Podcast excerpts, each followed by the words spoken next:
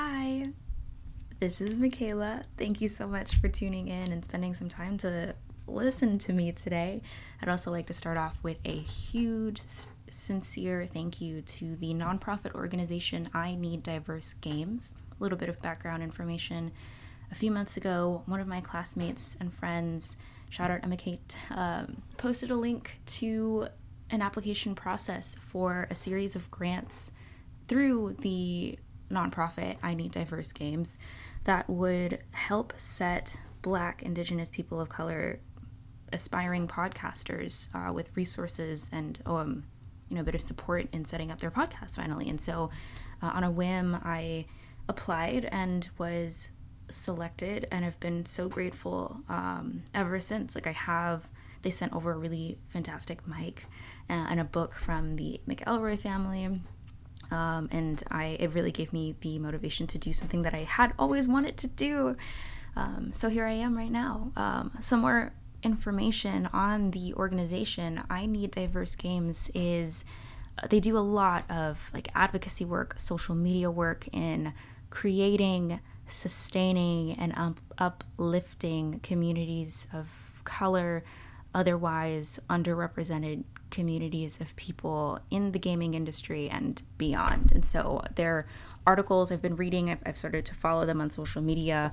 Really interesting. Um, highly recommend, especially if you are interested in gaming and are yourselves or care about um, people of color and other members of communities that are doing the damn thing.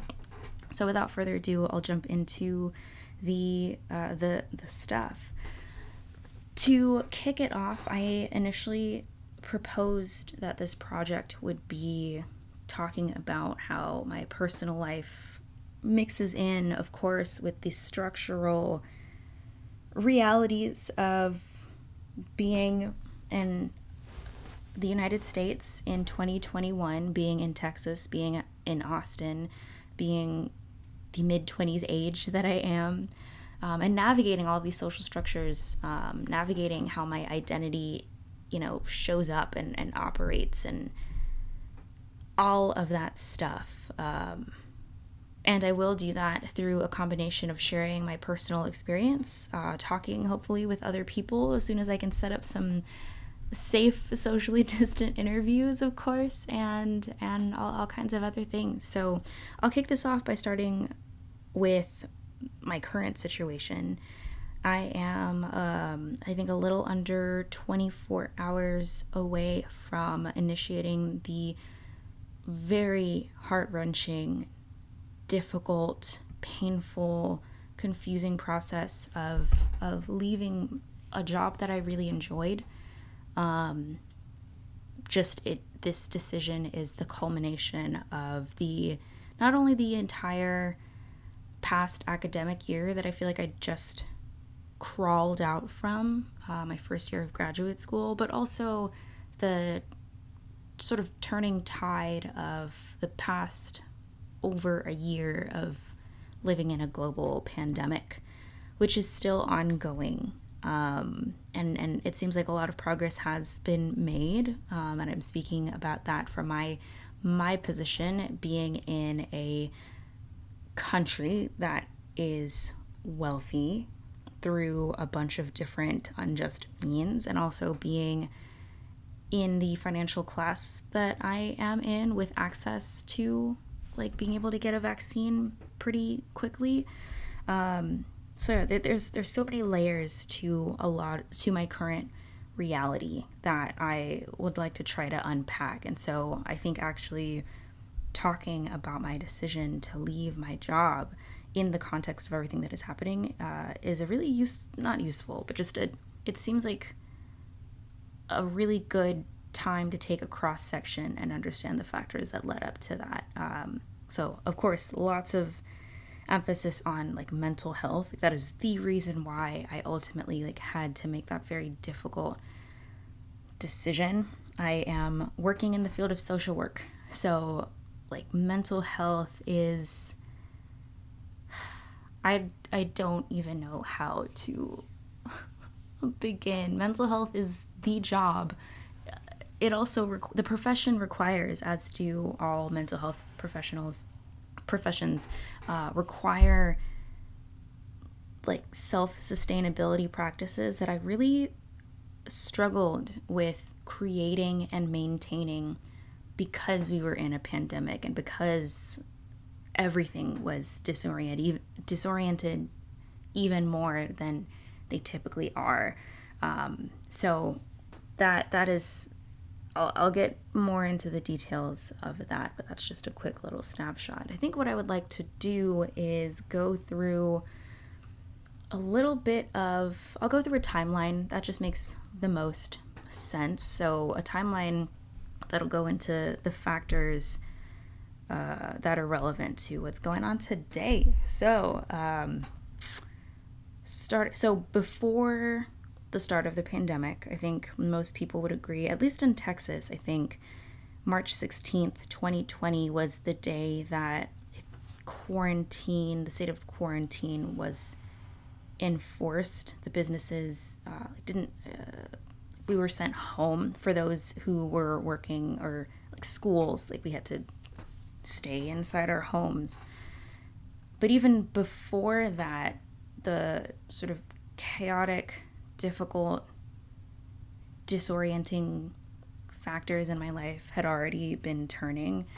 Uh, that January, so just a few months before March, that January, my grandmother on my dad's side died, and that process was that moment, that sort of extended moment amongst my immediate and extended family was something that I think we're all still processing to this day with lots of implications about of course mental health and and grieving and grieving as an individual and grieving as a family. I had lost my grandmother on my mom's side um, a few years back, and you know that since then I identify that like that I experienced the death of people that were like very big important people in my life, particularly my mom's mom, my my my grandma, my mom's side. So like death really changes a lot about how I saw the world and is relevant to my current experience of stress because um like yeah, so my my dad's mom died and for almost as long as I can remember, my own mom has been working either in um, nursing home facility, nursing home facilities, or hospitals. Um, hospitals more often. Like she has, she works in the Houston Medical Center, which, for those who are not familiar, I think it is the largest. I could be wrong. Correct me if I am, but I think it is the biggest um, like physically biggest and most populous medical system in any United States city. I think it's humongous. She's worked in two of the biggest hospitals, um, and now like she recently transferred before like before the pandemic. She moved to like the biggest hospital, um, and so of course, like to kick us off, to kick off like the pandemic time, like not only was I worried about like anyone that I loved getting it and dying, like to be totally frank, like I was afraid of someone I loved dying. And the fact that my mom had to go into work still, the fact that her schedule didn't change at all, the fact that her hospital was seeing beds getting overwhelmed and she had to be relegated to COVID units, even though she like originally worked some other unit. Like every single time, like especially for the first, especially for the first few months, I was like, I was praying. Like I, I'm not really a structured religion person. I, I think I identify with like spiritual eclecticism. Um, but like prayer became a thing because I was so afraid for her. Um, she would send me images of her in her full out gear with like the, the plastic mask uh, over like the other mask and like a full body suit thing. And I would just like cry. So that stress was already mounting since like March of 2020, extending through the summer. I had a summer job um, the summer before I actually started grad school. I was working with the Texas Education Agency, and I was able to, because I had to, I had to work from home, and it was that was also a really good experience. I got to work uh, and see the back end of how grants are uh, given out, distributed um, to different school districts. Working with a lot of numbers, it was kind of a welcome break from the stuff that I usually do in my uh, like budding career, which was work one on one directly with um, like students and families, like very people centered. So I had a little bit of a computer data entry break, and that was very cool. Um, and then I started grad school, and it was all virtual. Orientation was virtual, uh, but there was still, for me, a really big level of excitement because I mean, I'm starting grad school, and it was a big journey for me to get here. Um, uh, within my immediate family, I am a like that I am the first in my fam- immediate family to go to graduate school, um, and so a lot of things like that's another factor too. I was navigating everything that academia is. Like it's not just going to classes it's all it, I, as i figured out it's also like structuring your entire day and your eating habits and your sleeping habits and your homework habits and your leisure activities to be able to be like a sustainable little micro ecosystem. And I really struggled with that. I again because it was a pandemic because everything was virtual because I, you know, I would see members of my cohort, my classmates um, on a Zoom screen and thankfully there were like we we managed to still meet one another um like virtually and then like socially distant like i went to one socially distant like hangout.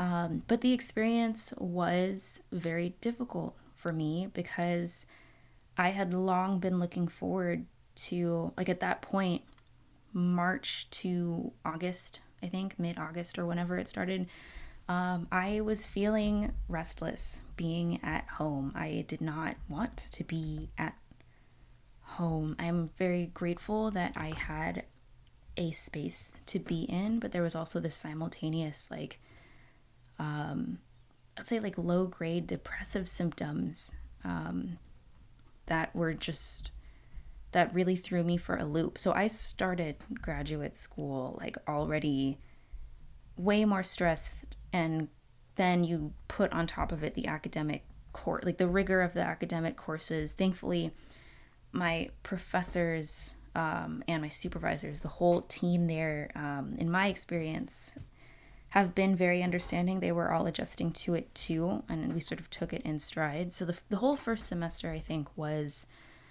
um, my favorite semester. I really enjoyed that semester. Everything was new. I was getting used to things. Um, but I did already head towards a feeling of burnout because, you know, regardless of, I wouldn't say it, just despite the amount of support that I did have, I still really struggled to find my footing, like for real, for real. Because, um, in addition to grad school, in addition to taking classes, um, an element of social work grad school, as I'm sure I'm guessing is the same for other like mental health graduate programs. Like they put you in field work, you have to accumulate um, a certain number of hours in a what they call, at least for social work, a field placement. Where they connect you with an agency, some outside organization where you develop your social work skills. So for me, like I, I'm on the clinical track as opposed to like the policy administrative track. Um, and so I worked I worked with the organization that I will withhold from naming just because I am also still processing my recent decision and it's very raw for me and I'm still very emotional about it. So it just feels I'm not going to state it. Um, I worked in that like organization and was I re- like I did so much there. I was I developed curriculum. I was a youth mentor for two different things. I led uh, groups. I developed an anti racist training curriculum, which is really cool. Like, that project is something that I hope to be able to continue once I get my mental health back together. Um, I like presented that in front of a group of like youth mentees that we had. Um, did some grant work, helped come up with a grant uh, proposal. I did a little portion of that. Uh, so, like the whole gamut of things that really goes into um, sustaining a nonprofit organization. Like, really, this this organization is doing and has been doing really incredible, incredible work. Um, and so, I was very grateful for that.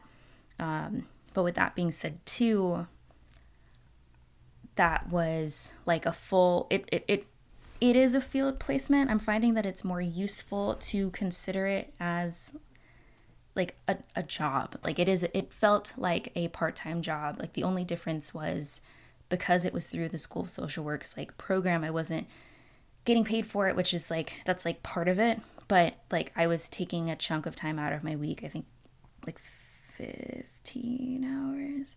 And then outside of like school, I also was working with another nonprofit organization where um, I've talked about this before communities and schools. Um, it, would, it was my second year there. Um, I was working at an elementary school and I had a caseload of 12 students, which meant that I met with them once a week for about 45 minutes to an hour and also connected with their families, their parents and guardians, um, depending on their level of um, like needing support, connecting them to resources like food resources, uh, financial resources, and sort of managing like case management. I was doing case we call that uh, like case management, checking in progress updates. Um, also keeping in contact with teachers, seeing if I could connect or provide direct support with like academics, with um, like social skills, um, like self esteem stuff at an elementary level. And so that was also, that's like a job job. So I was doing that at the same time as doing the other sort of job like thing with my field placement and then managing classes, which is also another job because I also had to take like hours to do homework. So I was, I don't know how I got through the first semester as I I did. Um, but somehow I well, I do know it was through the grace of the adult um, like faculty and support team that allowed me some some time to work things out. Um, so that was really good. Um, that was my first semester. I was already approaching a state of being burnt out by the very end of it.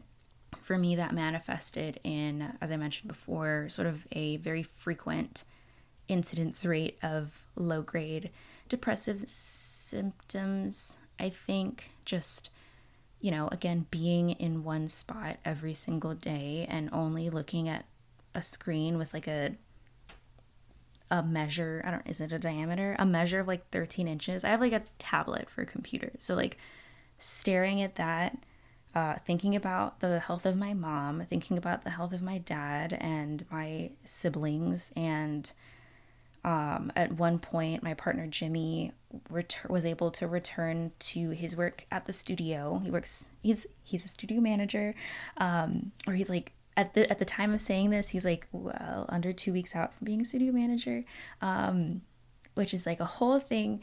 Uh, but yeah, he was returning to, and at some point, and all of these things were just like happening. Um, but I scraped by first semester done. Second semester is when everything really, really, really, really hit so hard. And I can pinpoint exactly, I can pinpoint the exact moment. It was, um, let's see, January, we came back sometime, I think early January, so classes were starting. At the top of it, there was one class in particular um, that one was a little less about um, like the specific topics in social work that I find come more naturally to me. So, like the human interaction point, and this was more about numbers. I think it was literally about like research design uh, statistics. So already I'm a little like nervous about it because I haven't taken a like num- numerical numerical concept class in a minute and felt a little off. And then the structure of the class itself was also not particularly conducive to my learning, much less in the middle of a pandemic when I'm already like at that point, like January, I was already like coming up on close to a year of being virtual and like being at home. So, like those two factors. Uh, and the reason why, like the structure, if I could be concise, is um, attendance was not mandatory. And we, not only was attendance not mandatory, but there were only, there were like pre recorded lectures that we had to click on. And um, with respect to the professor of the class, I I know that I am a person that benefits period from like being in a shared space in the moment with people and like having that classroom experience. But most of the lectures for the weeks were recorded, pre-recorded, so it was like watching videos and there were I don't know how many, I don't want to be inaccurate. I think over a handful though over a handful of actual live lecture sessions um, that weren't mandatory to attend, but like I think they also required the students to look through the pre recorded things and then show up with questions for clarification or something like that. But the structure, like, I just wasn't, I don't know, like with everything else going on, I felt some type of way about going through that. And granted, the professor did offer opportunities to attend office hours, um, but I I'm like really dancing around this. I did not like that structure, um, with respect. Um, so that was a thing that was like starting off, and then sometime in February, I think this is the exact critical moment. Um, we had that winter weather event in um, in Texas. I'll speak for like the area of Austin in particular. A lot of people in and around the Austin area were very hit. Um, even my family back in Houston lost power for a little bit, but where I was in Pflugerville at the time, um, where I'm living with my, my partner and his family, our neighborhood didn't have electricity for two, three days and like the snow was higher than it had ever that I had ever ever seen snow pile up to. It was freezing cold, um, and we literally were in survival mode. I don't think I have taken time publicly to really express how difficult, how taxing that was physically and emotionally while I was like that happened while I was already burnt out like leftover from semester one and starting like I tried to get back into a, the swing of things that I had never even fully developed in the first place. And all of a sudden I find myself like like just setting up a metal contraption as as recommended by one of my coworkers and also social work um, mm-hmm, social work uh, uh, peers, shout out Deja, uh, who sent a picture in another group chat about like how to heat canned food from a candle. Like, so we were setting up candles and like scraping off the tops of them so that the candle could like the flame could reach it more effectively and then we like bundled up the dog and like a big big comforter and like tied a big it just was fucking cold and like starting literal fires in the backyard, like digging up a hole so that just it was survival mode. Um, I know perhaps a lot of people here may be familiar with that.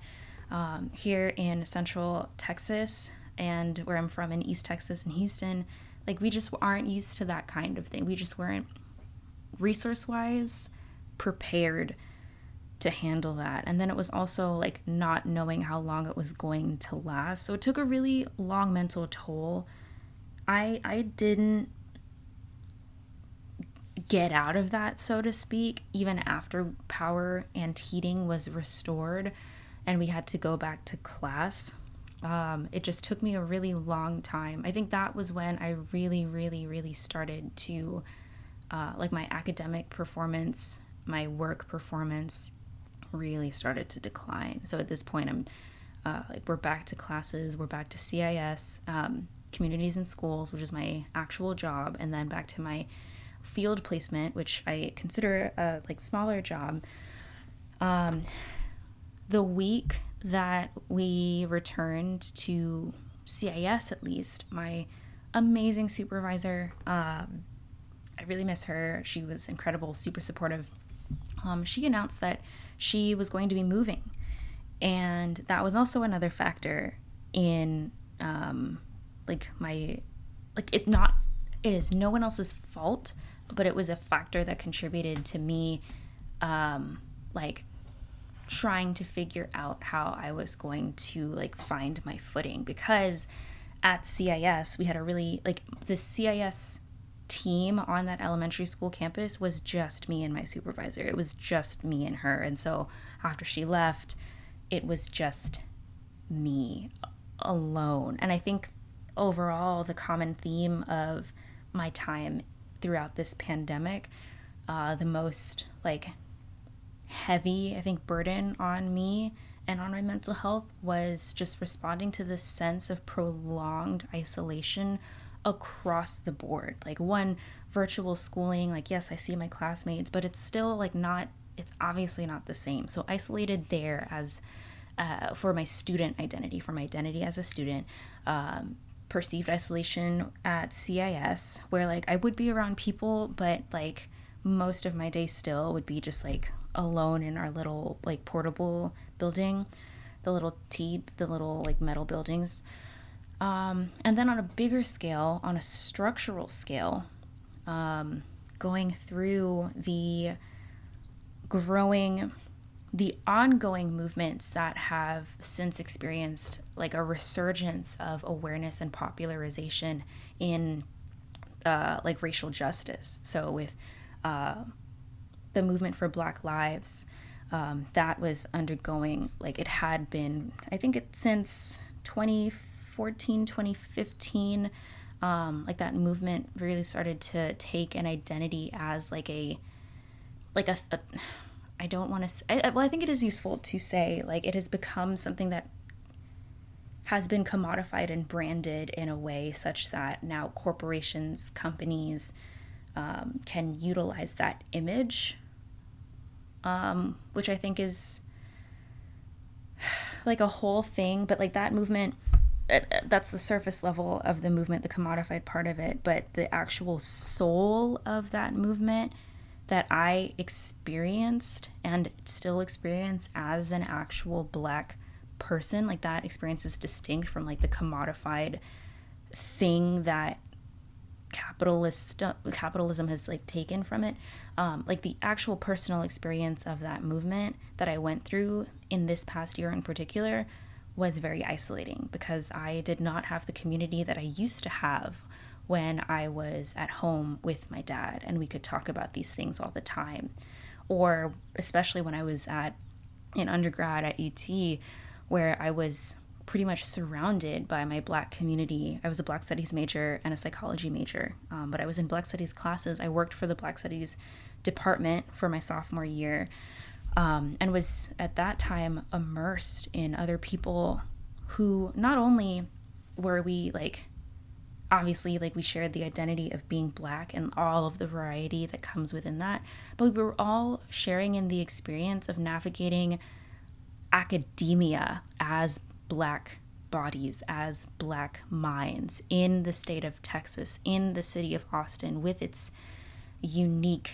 history of like Texas politics, of Austin politics, of the history of gentrification, of the history of us coming from all over and beyond the United States, uh, me coming from Houston, moving to uh, like all of these factors, um, being able to be in a space like that when the um, first sort of resurgence, when the first like big yeah resurgence of uh, the movement for Black Lives started picking up in 2014, uh, 15.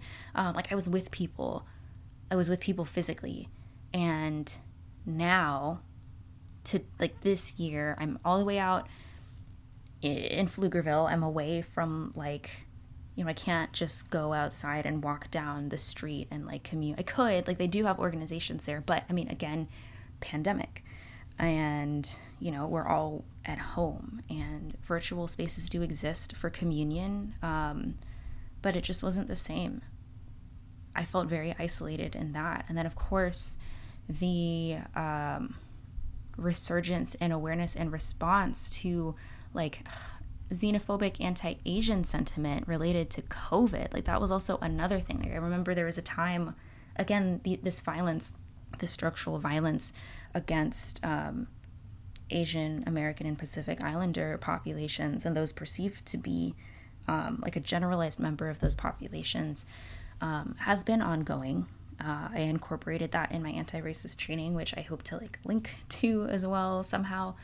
Um, that's been ongoing, but because of the pandemic concerns and like racism and xenophobia, that has like sparked, and so the movement for that, I also felt I felt a little less isolated in that, I think because I still was connected to some of my other like Asian American friends in a more like structured way than I was with my black community, which is something that I am reflecting on and seeking to to remedy. Um, but nonetheless, it was still virtual. It was still like far away. I'm not with my mom. Like my mom works in a hospital, and she, as I mentioned a few times, um, both of my parents have faced racism within the workplace from the people, from either coworkers or, in my mom's case, the patients that she works with, and everything that goes along with that. So, like structurally, all that to say, structurally,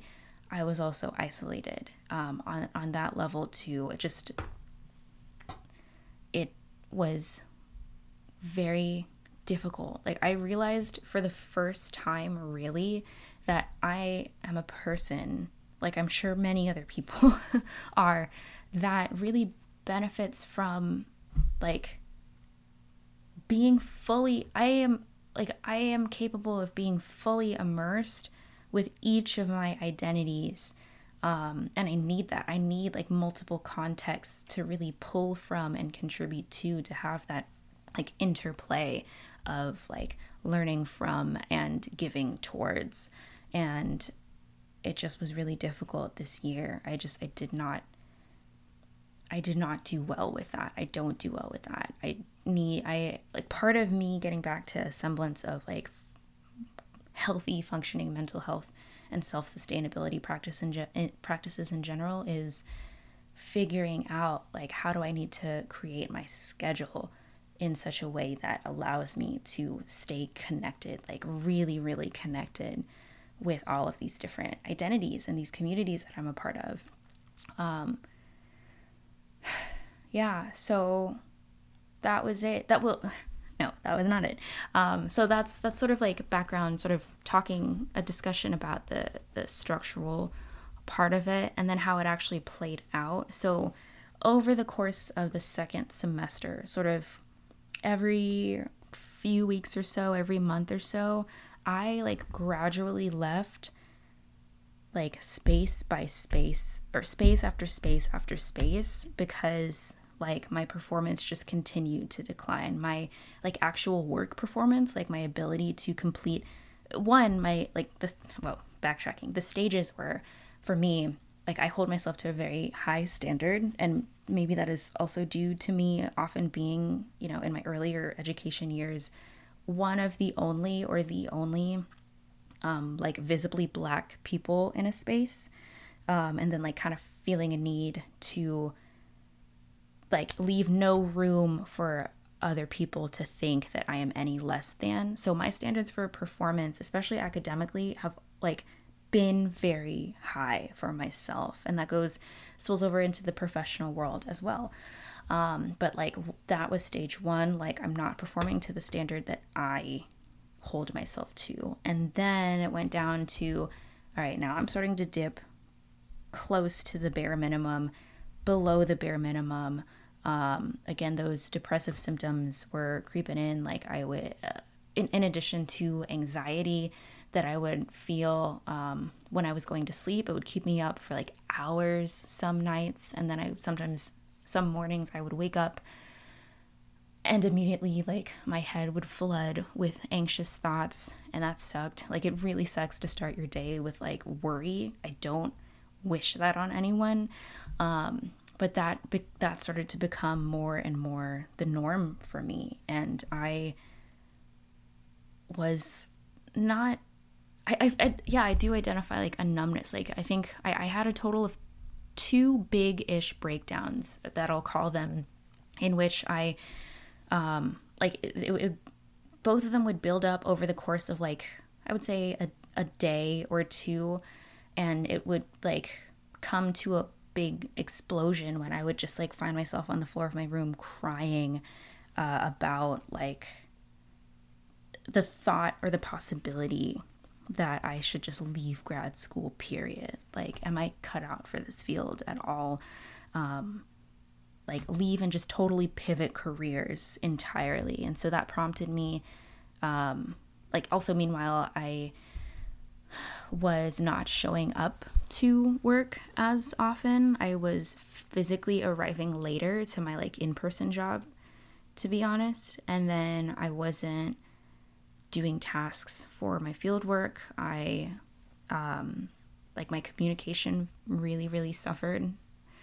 Um, so I think the first thing to go, the first thing that I let go of was my position at communities and schools, which was super painful because at that point my supervisor had already left, which meant that um, like the we call it the termination process for like bringing the relationships that I built with the students and the parents and guardians, the family members, to an end. Like that, it can't, it should not be a sudden process. Like because especially because you're working with children but also with like people in general like just emotionally like that process needs to be well thought out and like thoughtful and so to do that it took me uh, two weeks to um, meet with each of the students and let them know like this is unexpected i know but i'm gonna be leaving. I have to leave. And that sucked. Um, again i was alone. Like i had to i remember that week or those those two weeks. God like i had a schedule. I have a schedule for meeting with each of them and it really sucked to walk in and be like all right at 9:30 a.m. that's what i'm gonna go tell so and so my last week is next week and then at 12 o'clock i have to do the same thing and then at 2 o'clock i have to do the same thing for like four days in a row um, it just sucks to like anticipate that. It was really hard for me because again, I had already been feeling isolated and now I'm like also severing ties um, because I have to. And I was alone. I would like go meet with the student outside and then go back to my little office alone and like cry and then like build myself back up for the next time where I would go and then come back and cry. So that process happened and I left CIS and then um, I had to call a meeting with my like main supervision team, my main like supportive supervision team with my field placement and field professor and like field liaison and supervisor. Um, and I was telling them like I think I am considering quitting grad school or at least taking a big break, and they were all really supportive, um, but also offered me an alternative option, and so I worked that out. I ended up extending my two year program, in which I would have graduated next year, but I'm extending it to three years so that the burden of academic stuff isn't as high as it was. Um, so that worked out. But I did also end up dropping my difficult research design class um, because that, that was just also a lot. So that was like just a lot happened. So that's kind of the timeline. Um, I will say that one of the breakdowns, I think the second breakdown moment of like me getting really, really close to giving up on like this and switching careers, like in the middle or the conclusion of one of them was like, I, oh no, it was before it concluded. It was before the breakdown like came to like a really big head. I like was strongly considering doing a total career switch and becoming a dancer, like pursuing dance hardcore. So I um, remember, I think there was one time where one weekday, it was during a weekday because I was supposed to be doing work, but I was so stressed and so burnt out and also anxious and sad. And I looked up like dance workshops and I immediately signed up for a modern dance introduction workshop at Ballet Austin like immediately. Like no consideration. It was just like I am doing this. Bam I'm here. Um and I did it. And um I also I also got really into pole dancing classes too and that's something that's ongoing that I've been really excited about, and I will talk more about that as um, I will. I am very excited to talk about that journey too, and I'm a little hesitant to describe it, but I do feel like it is an important part of where I am now. Um, so yeah, that that moment launched something very beautiful and empowering for me.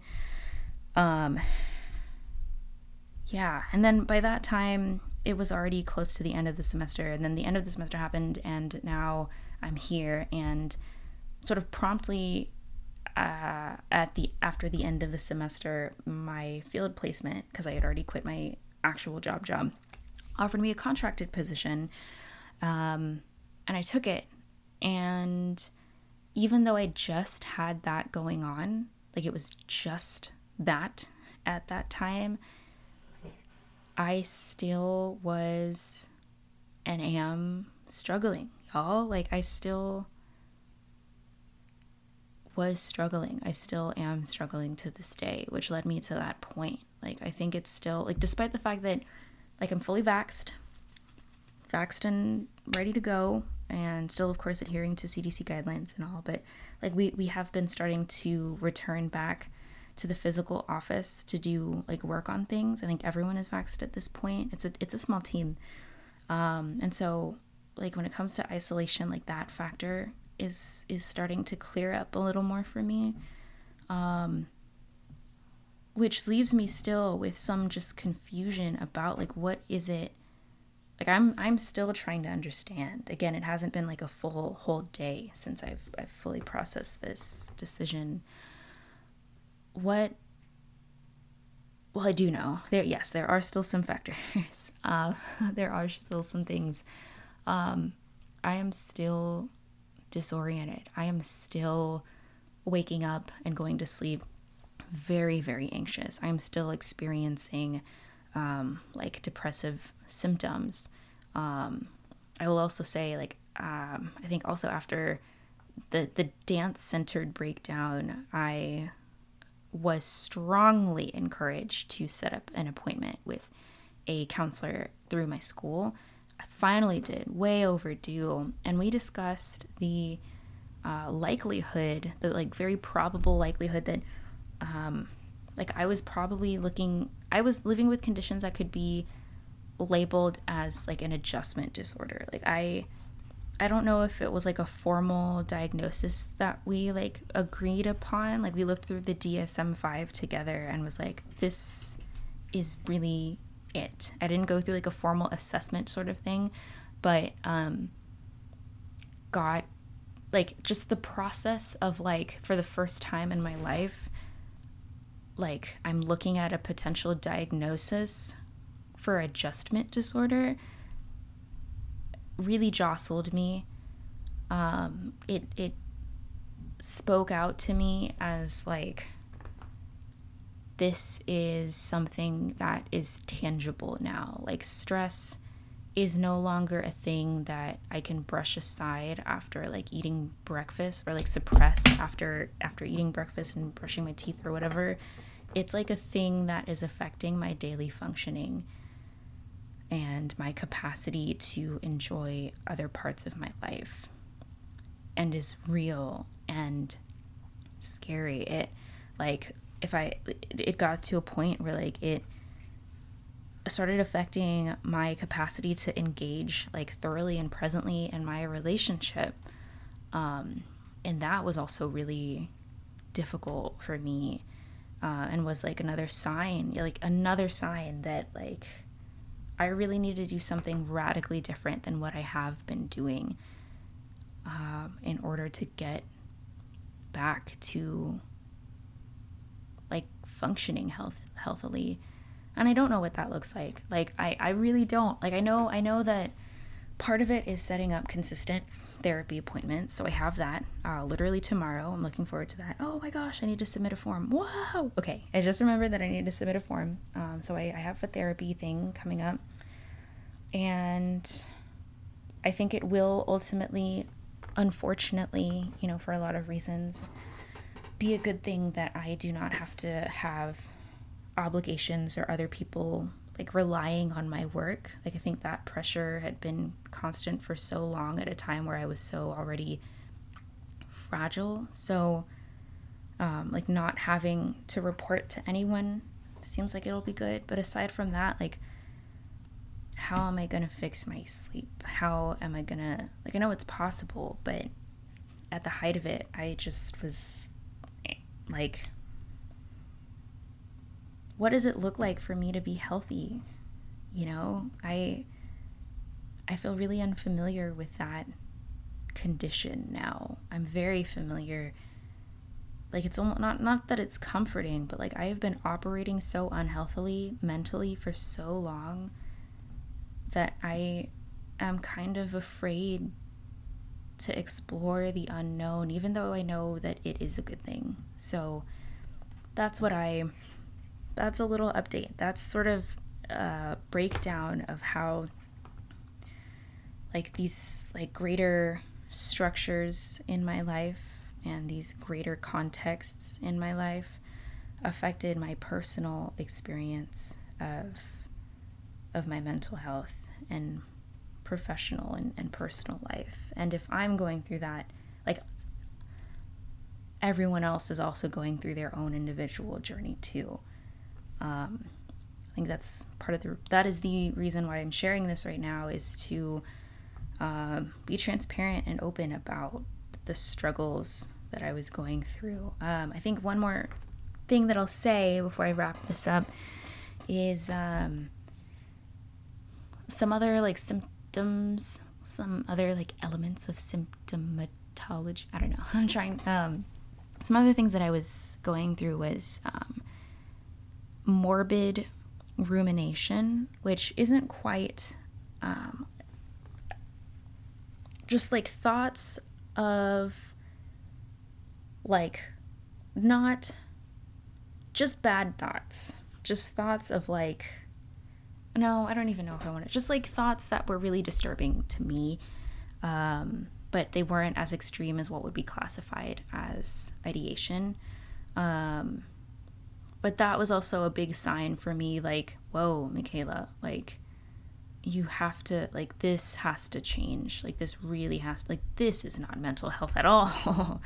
um, so that that was a really big big big big um, thing that prompted me to really try to change things my experience like I, as as stressful as each of the breakdowns were I am identifying now, even though I have regrets about how I did them, of course, is like that's that's me gradually moving towards where I need to go. It was bumpy, um, still processing some like guilt, feelings of guilt about leaving these contexts unexpectedly, leaving the people and connections that I made. Um, you know, like that's been really hard. And I'm also struggling with the idea that there is no right or wrong answer when it comes to how I'm going to direct my life. I think that that's such like an adult realization for me. Like I could I could have quit at any time. I could have quit after 2 weeks. Um, you know, like regardless of when I did it, like I there's no like perfect there's no should have done there's no should. Um, I can do what I want, and that's very scary when it comes to like my life. Like this very this year, I learned a lot. I grew a lot. Um, but I think the biggest lesson that I'm taking away from the fact, other than the fact that I need to be in my communities, is that I, um, I have a lot of control over where I end up. Yeah. so, thanks, y'all. Thank you so much for listening. Coming up on an hour, maybe y'all are on a road trip. Maybe you're cooking food. Maybe you're just sitting on your couch and listening, which would be so cool. Um, thank you. I really appreciate that you spend this time with me today.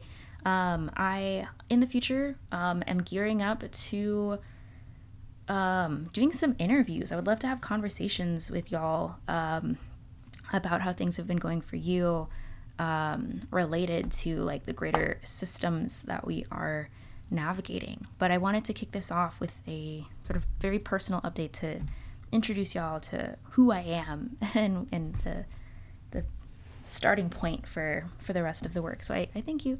Um, shout out to you again, the nonprofit organization I Need Diverse Games. Um, also shout out to Jimmy who also may be listening to this. Just in general, thank you so much. Um, yeah, I hope you have a good day. Take care. Reach out.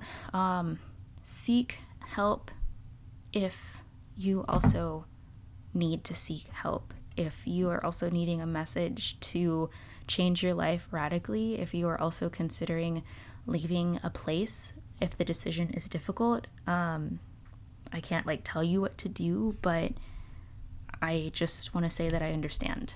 Um, yeah, so thanks, y'all. Bye.